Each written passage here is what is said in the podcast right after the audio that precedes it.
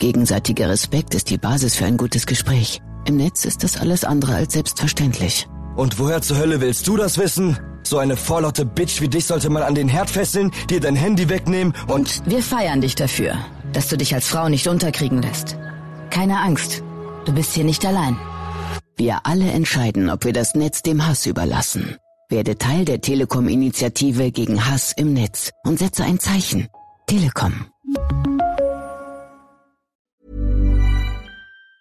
The Naked Scientist. Time for the Naked Scientist with Dr. Chris Smith. We're taking your calls and we will be taking all of your science related questions. Dr. Chris Smith, Hi, Lebo. I wanted to say actually, I'm in a good mood. And the reason I'm in a good mood is because it's Nobel Prize week, and the Nobel Prize in Physiology or Medicine very much overlaps with my field as a virologist. Oh, nice. And uh, we've seen today the announcement of mRNA vaccines and the technology that went into mRNA vaccines, winning the Nobel Prize for Katalin Karikó and Drew Weissman, who were working when they did all of that work at uh, the University of Pennsylvania. So big congratulations to them. Amazing work that goes back actually decades and finally culminated in that huge rush towards getting a vaccine for COVID, and, and all that learning and work could be brought to bear. So I think that's a, a well earned Nobel Prize for them this week.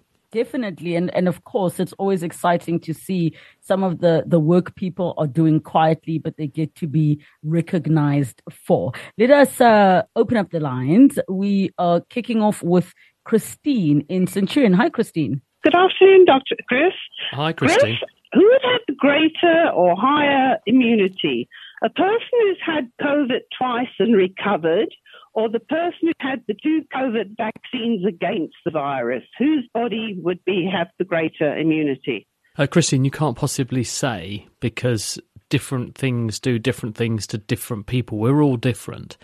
What we know also is that time matters. And how long after having the infection or having the vaccine you then test the levels really matters as well. Because with most vaccines some exceptions but with most vaccines what you see is about a 3 week lag after having the vaccine before you hit peak antibody.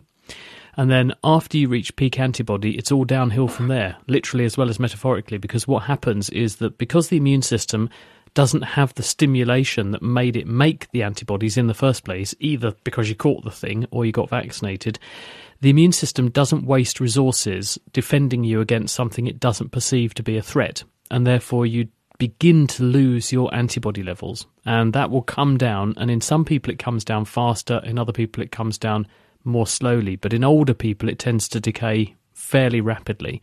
So you tend to be protected if you've been vaccinated against the flu or COVID, for example, for several months after you've had the vaccine. And then you become vulnerable to infection again, but not necessarily severe infection. And this was the other learning point that came out of the pandemic. Which is that we we have to relearn what we mean by the word immunity. We used to regard the word as, of immunity as I am immune from getting something, but that's not strictly true because different levels of antibody give you different levels of protection. And a very high level, like you get just after a vaccine, or actually after you've recovered from the infection, gives you protection against infection full stop.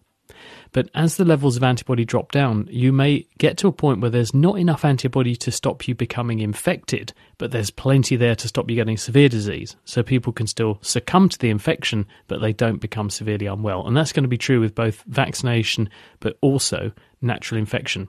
So, really, it will depend on who you look at, when in their disease course you look at them, and how severely they got infected with COVID for real versus the vaccine to make a fair comparison. So, really, it's it's not an easy comparison to give a straightforward answer to.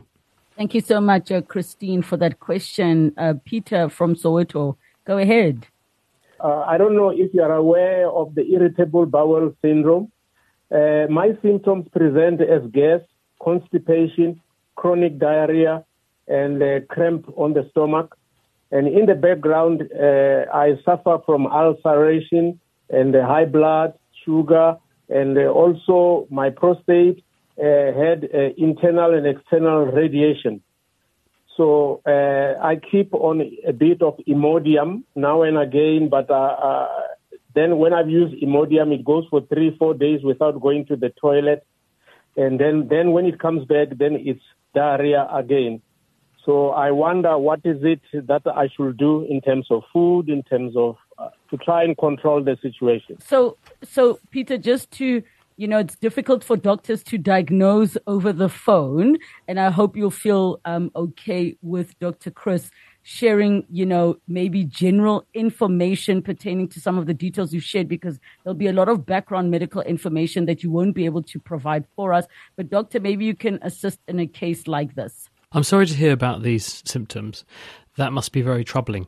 The key thing with any kind of gastrointestinal problem for anybody who's listening to this, it's not so much what's normal for you, it's if something changes.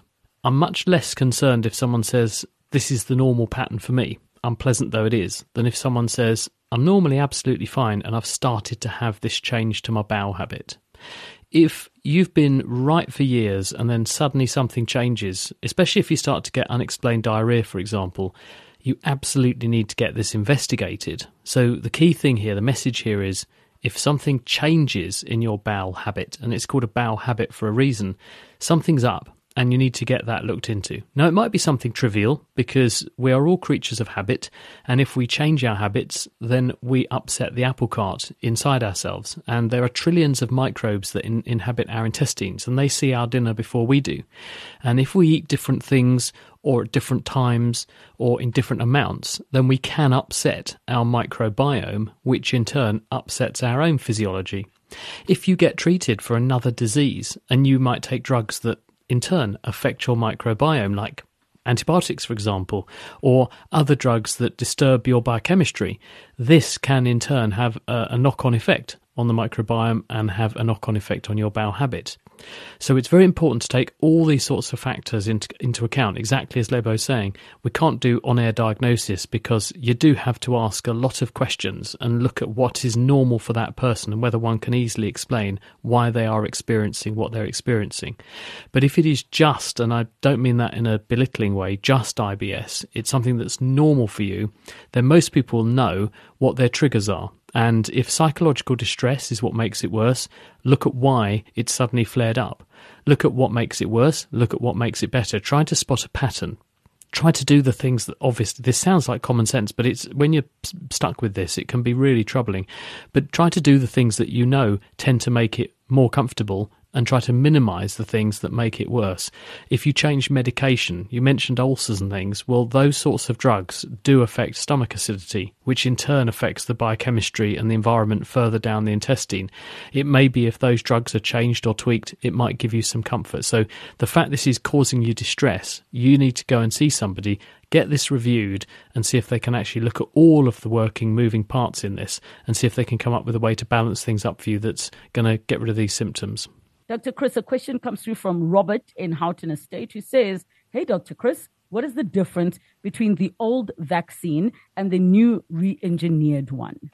Well, if we go back a few hundred years to the time of Jenner, Edward Jenner, who was the really the forefather, founding father of the science of vaccination, with his trial involving a young boy Phipps, whom he administered cowpox and then later on exposed to smallpox and proved he was infect he was he was infection free and therefore protected and he got the insight by noticing that milkmaids dairymaids who very frequently encountered cowpox from cows almost never seemed to get smallpox. And he put two and two together, and that was the first insight. Now, the way that was working is that we, we're exposing the immune system to something which looks very similar to the thing we're trying to protect against. And you make an immune response, both white blood cells called T cells, but also white blood cells called B cells that make antibodies. And you produce both of those by exposure to the vaccine. And this means if you run into the threat for real, you're strongly protected. Now, when we make a vaccine, and let's take COVID vaccines, and I don't know if that's what he's asking about, but if we take COVID vaccines as an example, the first generation of vaccines recognized a certain circulating form of the virus that was prevalent at the time.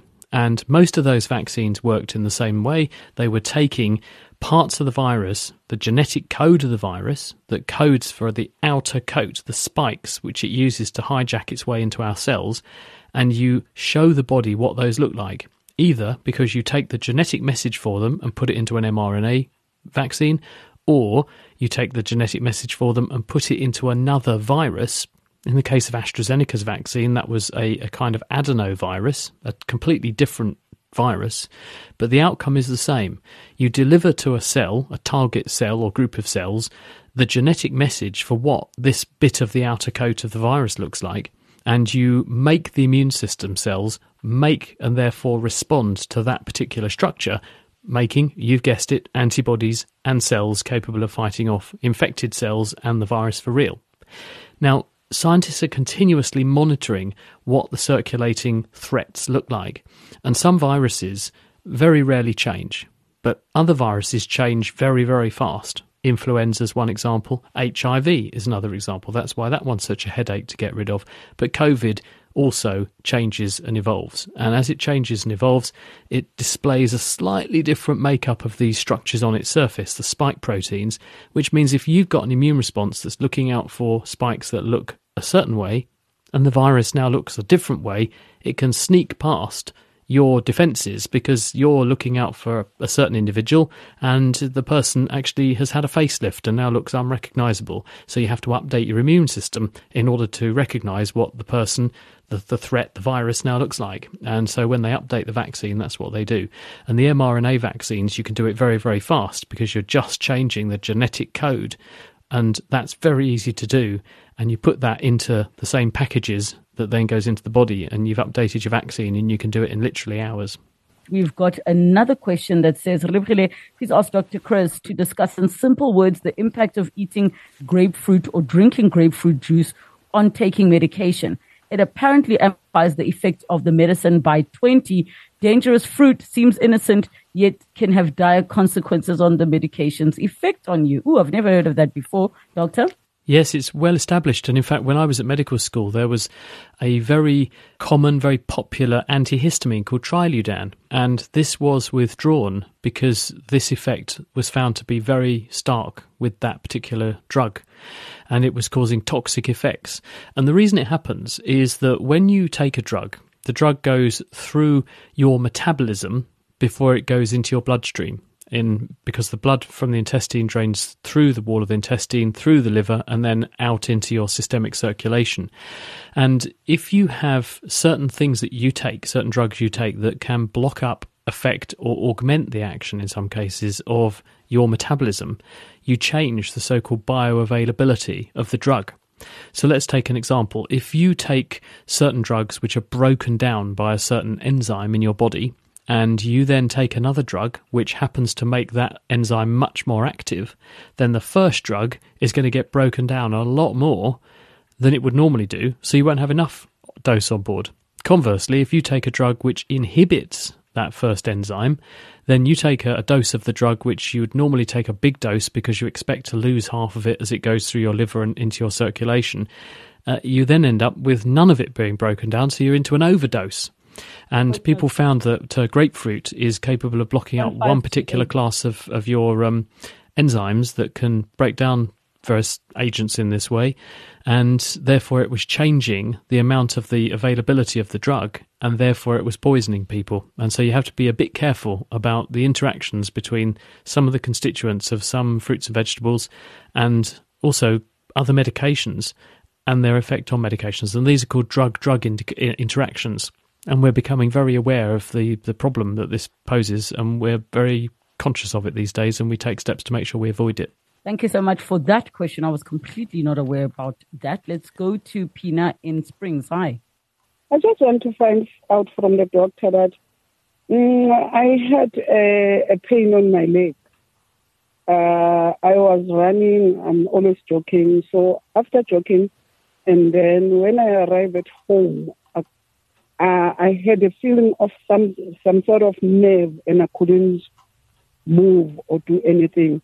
But I quickly went to bed and then relaxed. But after that, I went to the doctor, and then the doctor told me that it is a nerve.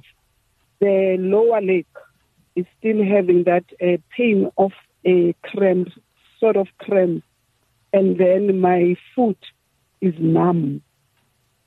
So I'm not sure what is the cause. And then I'm limping now. I cannot now use my leg as usual, as normal. I'm limping.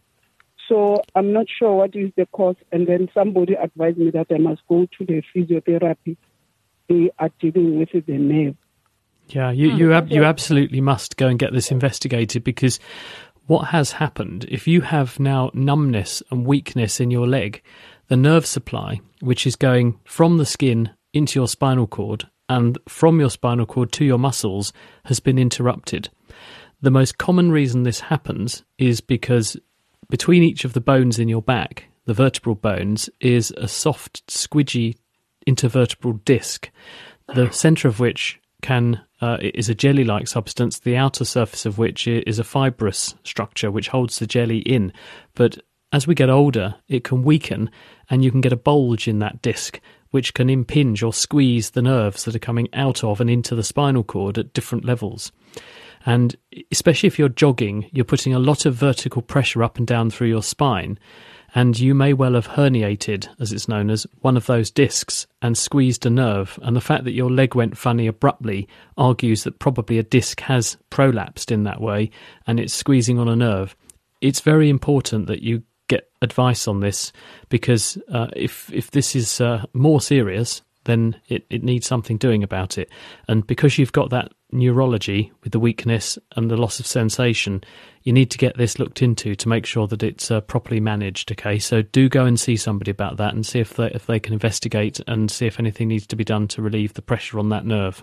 Thank you, Pina. All the best with that one. Here is a voice note. Good afternoon, Relebogile Dr. Chris.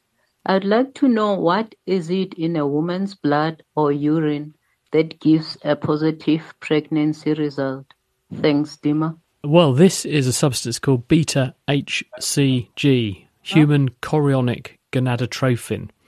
And the way this works is that when your baby is first forming as a fertilized egg, the outer layer of the egg makes this signal called beta HCG, which mimics the action of the stuff coming out of your ovary, which would normally tell the uterus to sustain its nice, involuted, highly rich, lush uh, lining to receive a pregnancy.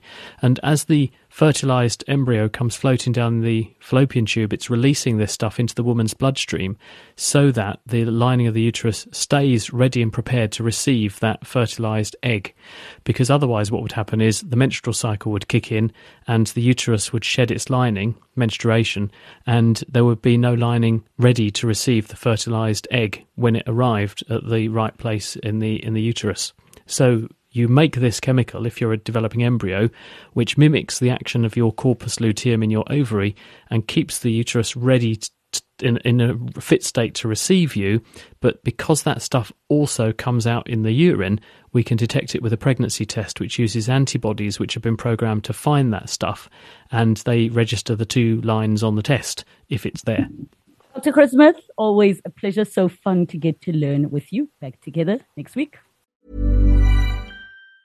Heute teste ich, ob man den McCrispy auch leise essen kann. Also vorsichtig. Nö. Unser lautestes Chicken, der neue McCrispy mit 100% aus dem Hähnchenfilet. Jetzt nur bei McDonald's. Ba